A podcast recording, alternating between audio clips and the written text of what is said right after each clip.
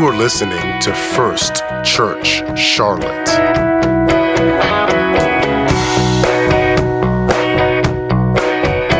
Mark chapter number 12, and we are going to read um, of the passage in the scripture where uh, the religious people of the day are trying to trap Jesus in his words and they're trying to trick Jesus. Um, we're in Mark 12 and we're going to read a verse number 13. Let me just say again, I love the word of the Lord. I know I say this a lot, but I absolutely mean it.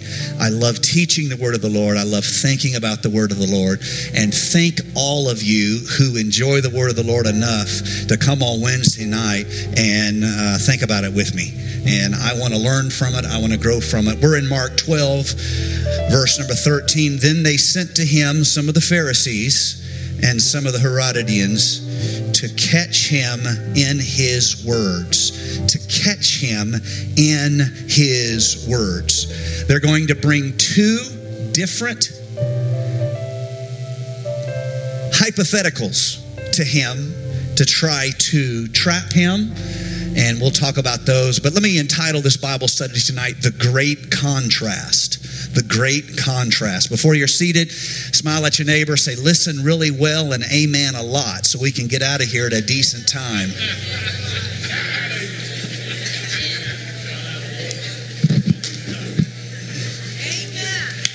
Yeah, I knew there would be some agreement over here. That's right. There's, yep. Ralph's weighing in. What are you talking about? You like long church, brother. What are you? He'll be here early and stay late. So, I uh, all right. So we are continuing through the book of Mark, and there is there is such depth and richness in it. And I, I every time I go through it, I it's almost as though I'm humbled to see things that I did not understand, I did not perceive. Uh, there is a tendency, speaking for myself, there is a tendency when reading these verses, which are really verse 13 all the way down through verse number 34. There is this tendency to read it in terms of technicalities. Now, uh, religious people usually are people who are striving to get their lives right. It's very rare to find someone who's very religious, but is not even trying to get their life right. Uh, most religious people have an idea or an ideal to which they are living, they're aiming their life toward that. I think that is kind of foundational to being religious. If you did not have an ideal to, work, to which you were aiming, uh, we probably would need to get another description for you rather than religious, because the moment you say uh, religious about somebody, it is as though they, they have this, this idealized way of living, a manner of being. And this is not a bad thing, this is a good thing. Um, religions, we, uh, we are Christians, of course, and we believe there's only one way uh, to eternal life, and that is through the Lord Jesus Christ. But we do not make enemies of other religions. We simply try to give them a twofold testimony. The first testimony is the testimony of our words, and that is when we share with them the good news. Yes? The second testimony is the testimony of our lives, where we show them Christian charity and we live out Christian faith. And even if they refuse one type of testimony, there's always a very good chance they can be touched by the other type of testimony. And so it is important for us as believers to both speak our faith and to live our faith. Can I have some good agreement in the house on that? We must we must speak that faith and we must live that faith. And so uh, the people that Jesus are being met with are religious people. Now let me remind you this is Tuesday of the week of Jesus' crucifixion. It is Tuesday. These questions are being answered. What is going to happen on Friday? He is going to be taken into custody and he's going to be crucified. And what's going to happen on Sunday? Yes, you know the story. We celebrate it. It is a wonderful, wonderful hope for all of us mortal beings. Christ became the first fruits of all of us who need eternal life. He lived, he died, and then he arose forevermore. This is Tuesday. He has Wednesday and Thursday. He'll be betrayed on Thursday night. And so this is kind of the sequence of events that you would want to understand. This is right at the end of his ministry. This is a time for final words, a time for final acts. And so he goes to the, the, the temple, and there he is uh, showing forth the end of his ministry. He has given final words to his disciples, and he's given final words to the crowd. And so everything we read really from this, uh, really from Mark chapter uh, uh a number, the 10, where he sets his face toward Jerusalem and starts walking to toward it, having told his disciples what's going to happen to him there, and they're astonished that he's going to go through with it. Uh, from that moment, we're in a very short few days and few hours. And so uh, we are seeing a lot of compression. We're seeing a lot of things come to, to completion. Um, he is presented by this religious crowd, and he shows uh, impatience with it. He shows disgust with it. I'm sorry these lights are going on and off, and it's terrible to have distractions because what you end up taking away from the service is not the word, but the distractions of the service. So I apologize for that. Let's try to push through it if we can. And so um, he is he is here and he is already showing his shall we say disgust of the uh, way they have done religion. Now, are they following the law he gave them? They would say yes. Are they honoring the elders he gave them? They would say yes. Are they honoring the patriarchs he gave them? They would all say yes.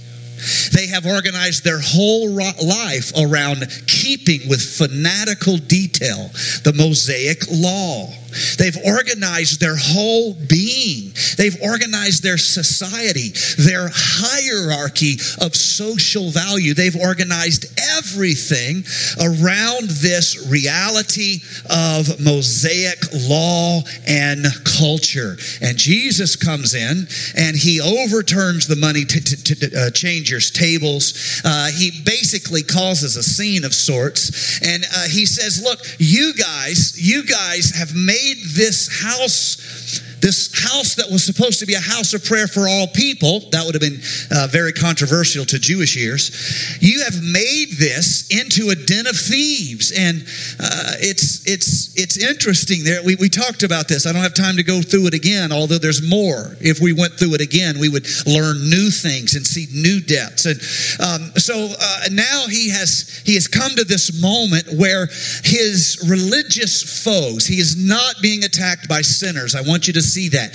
Whether they are Sadducees, whether they are uh, Pharisees or whether they are Herodians. Uh, Herodian is someone who supports the rule of Herod. That's why they called him by using the proper noun Herod into an adjective that titles a group, a political group. They're Herodians. They support Herod's rule. They are a large political party, and you have all three of them. All of them consider themselves observant Jews, and they all of them are trying to trap Jesus. Um, this is a great contrast because this is what I want you to see. Now, full full confession. When I started studying for this, I started to go again, once again, as I've done before. I started to go through the technical arguments that are being involved here. I will give you the first of them by way of summation. The first of them is should we pay taxes to Rome? Why does this matter? This matters because the most important thing in Jewish life is the reality of their oppression by Rome. They want God to set them free from Rome. They want the Messiah to throw off the yoke of Roman oppression.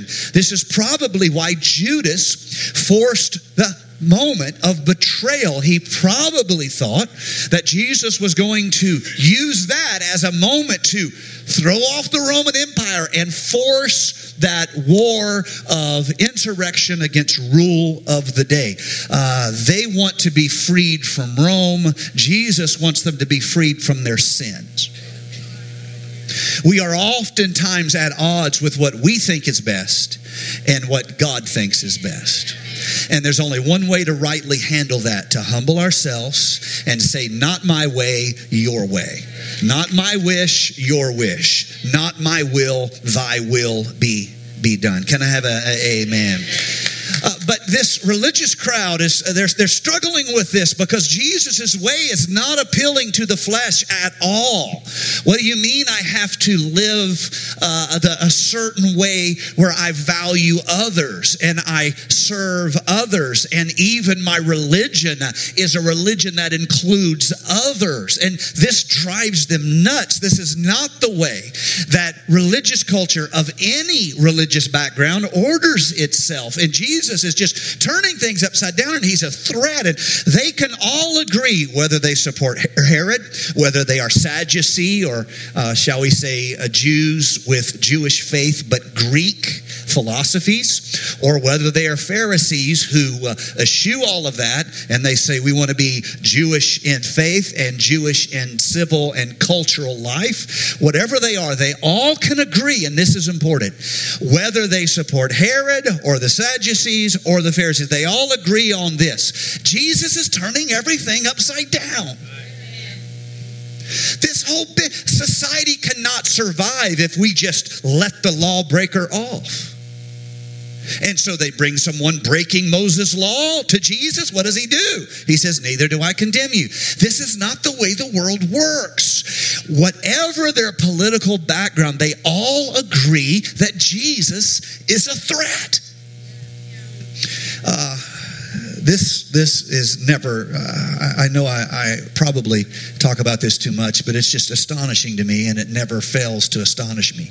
And so here you have what they care about. What do they care about? You have this issue of Rome, and so they create a lose lose scenario for Jesus, and this is the lose lose. Should we pay taxes to Rome? Okay, so 20 years ago, uh, at this time, about 20 years before this, there had been an insurrection uh, by the uh, within the, the Jewish nation against Rome, and they had uh, refused to pay tribute. And of course, Rome marched their armies in. Rome is, has uh, great organizational innovation, and the strength of the Roman Empire is their organizational innovation. And they marched their organized armies and their efficient um, everything. They marched right in and they put it down and they put them to the sword and they crucify them by the hundreds and they line the roads with those crucified bodies. And uh, you get the idea. They, this is fresh in the memory. It's fresh defeat. And the average Jew is very sympathetic to the zealots who want to throw off Roman over uh, uh, control and that overlording of, of a one kingdom over another. And they would love it. So if Jesus says you should pay your taxes, they say it's going to split the crowd from supporting him. Uh, if he says you shouldn't pay your taxes, then we'll go tell the Romans and they will come and accuse him of fermenting and fostering a revolution or another rebellion. The Romans are very sensitive to that, and you can see that in Roman history.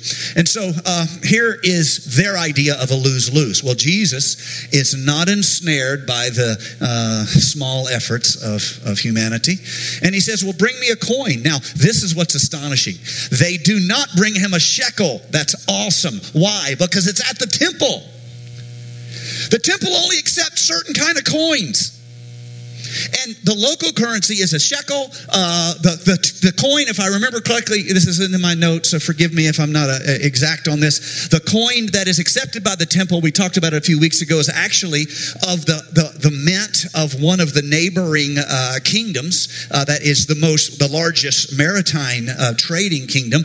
And then the Roman, you can only pay uh, taxes to Rome in denarii which is the Roman currency. So you have the local currency, shekels, you have the temple currency, which is uh, the nearby um, merchant nation. And then you have the Roman, and it's just currencies, just like we have currencies today. And uh, they bring him a coin from Rome. If they had brought him another one, it might have been a little bit more awkward. But um, God knows how to move things as need they need to be moved. So all of you who are facing confusion and fear in your life, let this little moment be a quiet reminder that God can put the right coin in the right hand at the right time.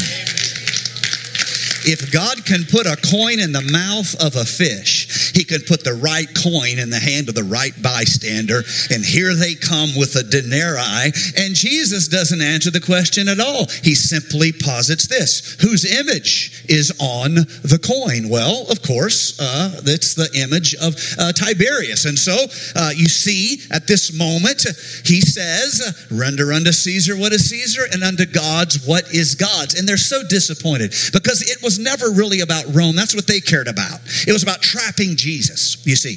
And then the next question they bring to him, and this is the great contrast, and I want us all to perceive it. Uh, the, the, the next question is okay, so there's this huge disagreement between Sadducees who do not believe in uh, eternal life and resurrection after the dead, and Pharisees who do.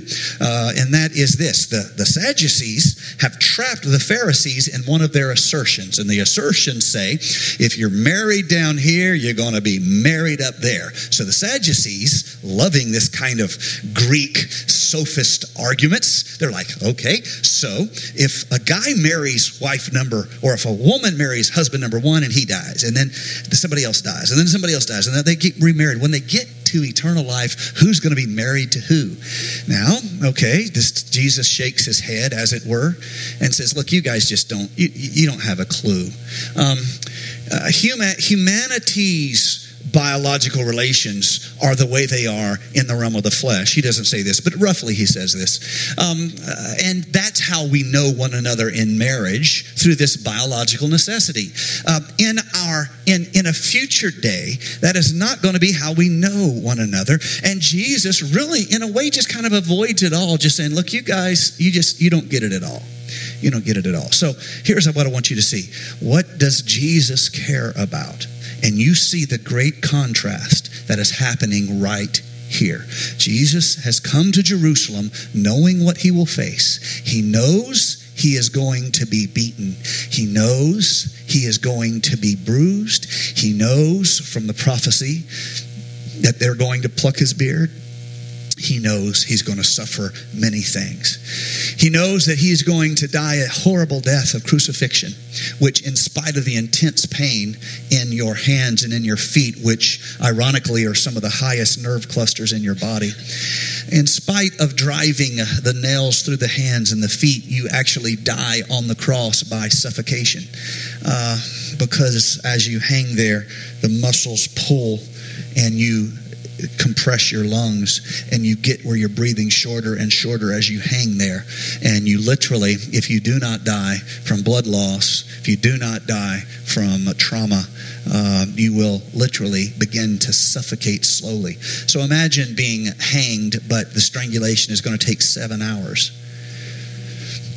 Uh, there was a punishment like that in the East where they, sorry for being morbid, but let's not just jump over the sacrifice of the scripture, okay? Let's, let's, let's take a moment.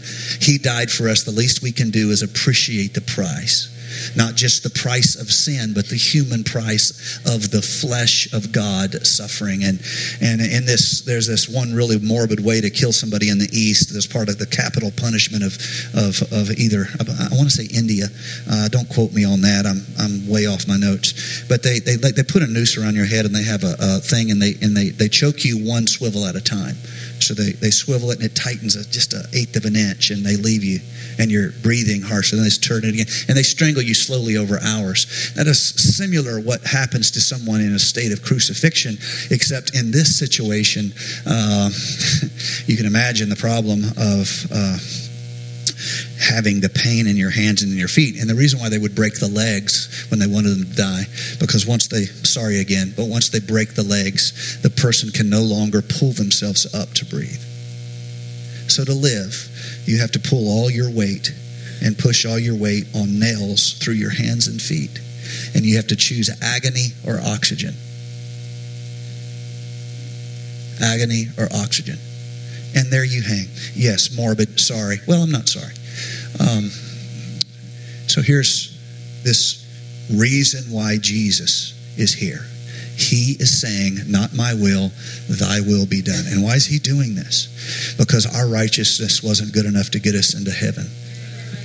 Why, why is he doing this? That our, our, our, our works are not enough. They're not enough. We need mercy in our life. I, fancy pants preacher up here, I need mercy in my life. I never, my friend, I have some friends uh, in some of the sports I do, and they've lived some crazy lives, and they laugh at me because I've never done nothing. They always tease me about being, you know, you never done nothing, and they're right. I haven't, by their standards, I've never done nothing, but I wouldn't trade my life for any of theirs. You see what I'm saying? uh, but this is what I want you to see. Even if you've never done nothing, you're not good enough. Christ says, You give me your sin, I'll give you my righteousness, and you can make heaven your home. And then we can live together forever. A universe fixed, a world made whole. And so, why is he here? He is here to be the perfect sacrifice, the perfect tabernacle, the perfect altar, the perfect high priest. All of that, all those images in the book of Hebrews that he might bring us to God. This is why the cross is so is so important in our life, and we uh, found all of our uh, salvational hope upon that cross, that moment of redemptive substitution, where Christ made it possible. Now, why are the religious people there? So, this great contrast is what does Jesus care about, and what do the people who think they are right care about? And you see this, this the shocking difference. Jesus seems to care a lot about people, hence Calvary. you understand what I'm saying? Uh, hence his willingness to love people and care about people. Um, he values people intensely.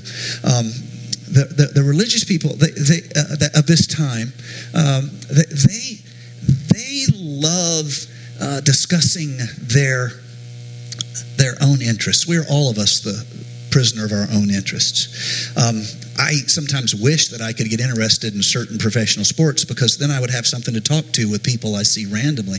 I'm always jealous of my brother because my brother can walk in to anywhere there's men and have an instant conversations going along, you know? He can walk in like, well, who do you think's going to win the uh, basketball bowl? Is there a basketball bowl? Um, who's going to win? The, and, and instantly, as this conversation going, I, I walk into, I go into places, they're like, who's going to win tonight? I'm like, probably my wife. She won most nights that I've lived with her. I pretty much go home and say, surrender, surrender all. All to thee, my blessed church. Boy, that was for you, honey. Going on 25th anniversary. I'm excited. So, so um, you can't make yourself like something you don't like. You see what I'm saying? You just can't. It's you just if you're not interested, you're like, okay, you know. Oh wow, a three pointer. Is there a four pointer? You know. yeah, I'm making it worse than it really is. I really do know a little bit about sports, but um, so they, they, they really, they, they have things they care about. The Sadducees and the Pharisees, they are deep. Read their writings. They have their own separate histories. A lot of that stuff is on the literally. Uh, there's there's academic libraries where have a lot of these things on the internet now. It's published. You can go back and look in it. It's sometimes difficult to wade through, but it's all there. They care very much about this issue of who's going to be married to who in heaven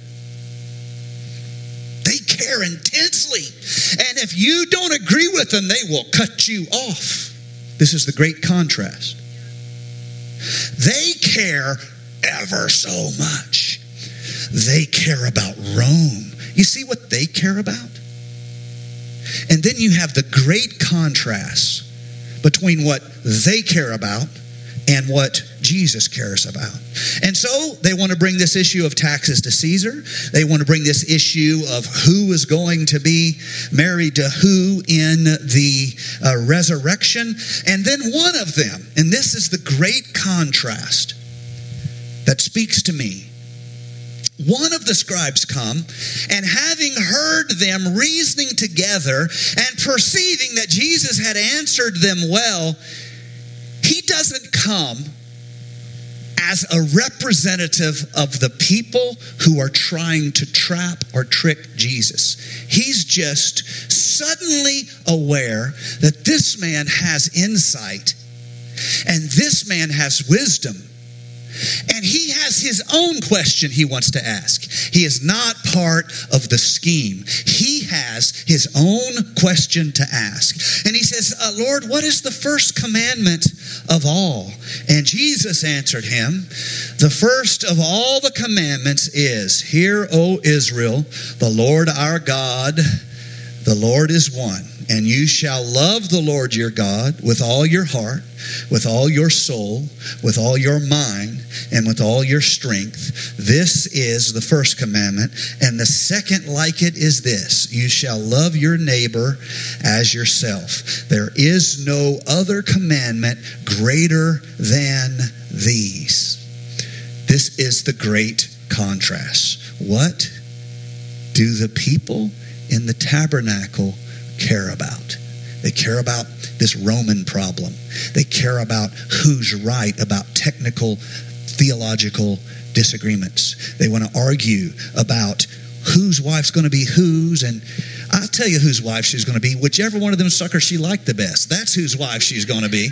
And if it ain't you, honey, you got to have the sweet spirit because you're already in heaven. Mean, women aren't cattle. You don't own them. they have a vote. Can I have an amen from all the women? and so that's what they care about, all of this stuff.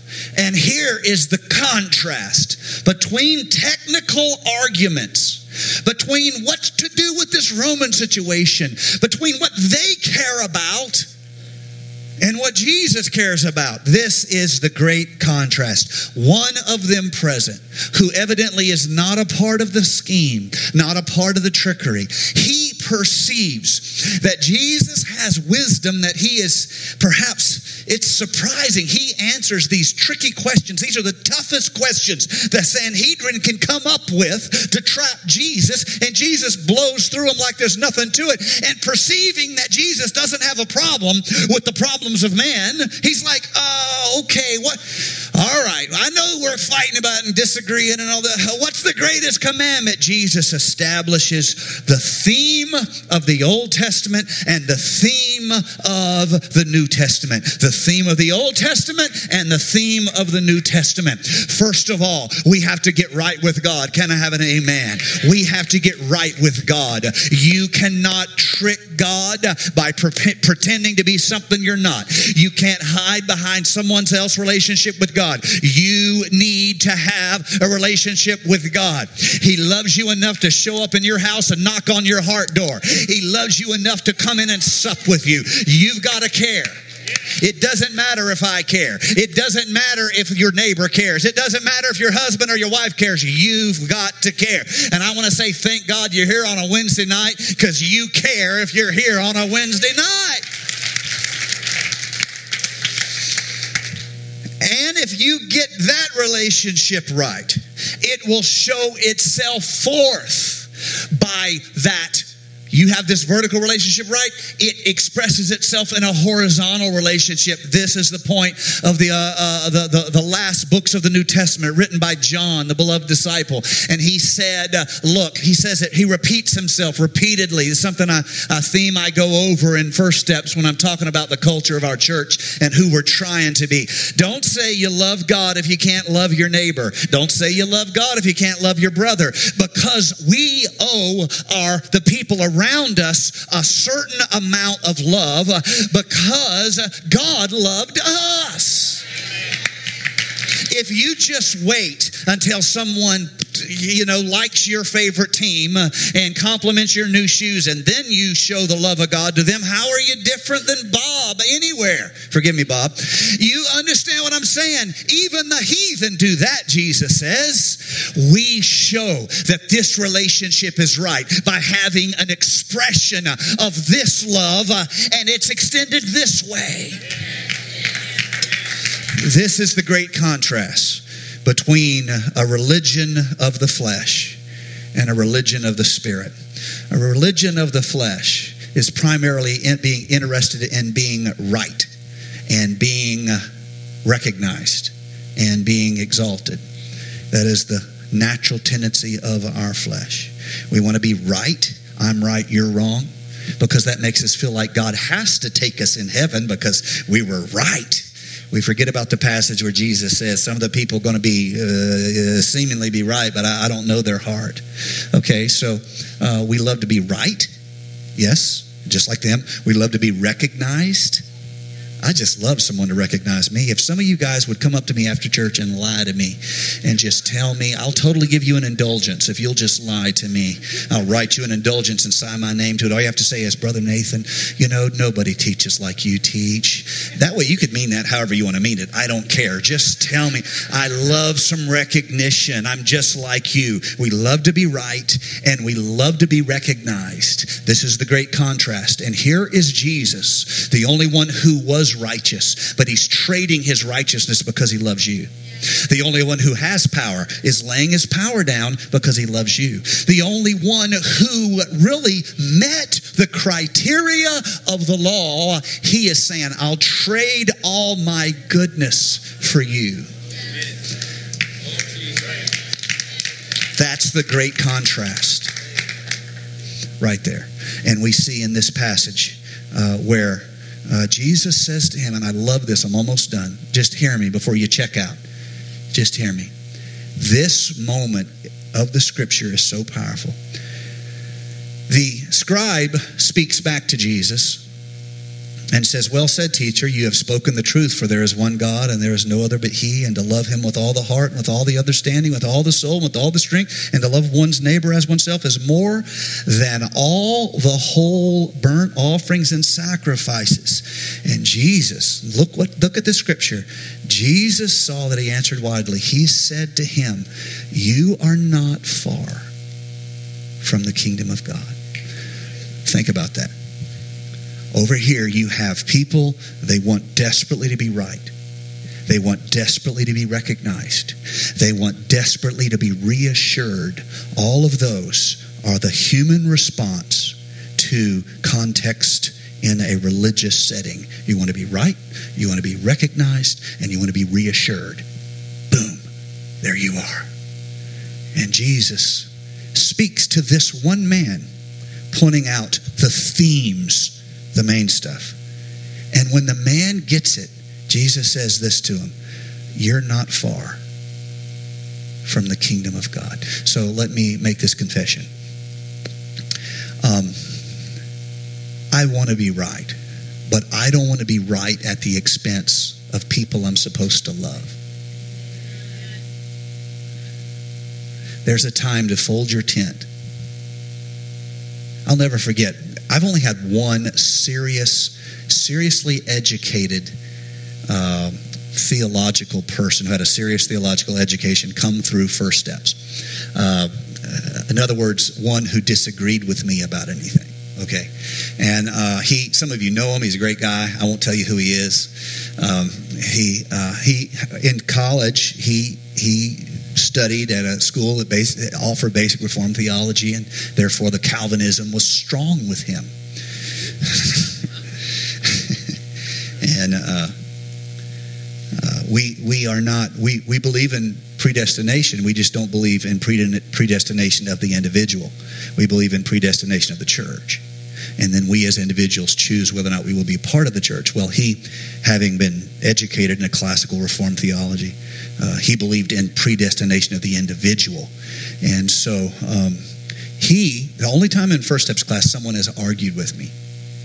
and uh, he uh, he knew his Bible. He, I'll give him credit. He was quoting scripture. He knew his Bible, and everyone else was like, ha ha ha ha ha. Jesus, Jesus, Jesus, Jesus, Jesus, Jesus, and um, and you know what I did? You know I did? I did not earnestly contend for the faith. I could have. I could have offered him nine different applied morality problems. Uh, if you ever argue with a Calvinist, go straight to applied morality. It's a philosophical argument, but it works great against Calvinist theologians. Because God, why would God punish a born loser who succeeds at doing what he was born to do by sending him to judgment forever? problems of applied morality. Don't have time for that right now. The point is, I could have argued, but my goal was not to be right. My goal was to show him love. And you know what I did? I com- in front of everybody, I complimented them on knowing the Bible. I complimented them on those scriptures, and I said, "I would love to talk to you." I'm just basically, yes, I know for you strong doctrine people, I wasn't being strong, and I let down, and that's why the church is being destroyed. I want to be right, but I don't want to be right at the expense of people that I'm supposed to be reaching. That does not mean I have to accept false doctrine. That does not mean I have to trade the truth. All that means is when when we are done arguing, whether they feel like they won or I won, I want them to be able to say, "Yeah, but he's a great guy. I I, I like him. I feel like he. I, I feel." In other words the testimony is not lost. So um, uh, I'm, I'm trying to quit here. Uh, so, all these three things uh, we want to be right, uh, we want to be recognized, and we want to be reassured. Those are all good things, all right? But they cannot come at the expense of the people we're supposed to be reaching. You see what I'm saying? And we do not have to trade the truth in order to do that. We can do it wisely with sound doctrine and gentle hands. Let's all stand. Thank you, Lord Jesus, for your people. Thank you, Lord Jesus, for the opportunity to come together as, as a single group of people that are striving together to know you and walk with you. I thank you, Lord, for all of these wonderful people. I pray your blessing upon them today. I pray the love of God to each one of us today in a manner that we take into our lives. We don't want to just know your love kind of on a, a Bible study level. We want to take that love into our life and let it suffuse every part of our little world, the friends we have, the family we have. Lord Jesus, help us to get it right. Help us to understand the large picture, the bigger things. In Jesus' name I pray. In Jesus' name I pray. Somebody help me and praise the Lord right now all across the house before we're dismissed. We bless your name, oh God. We bless your name, oh God. We praise your name today.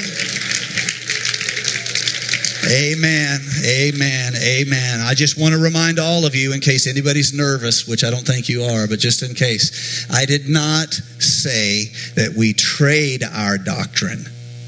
I didn't say we, we quit believing our doctrine.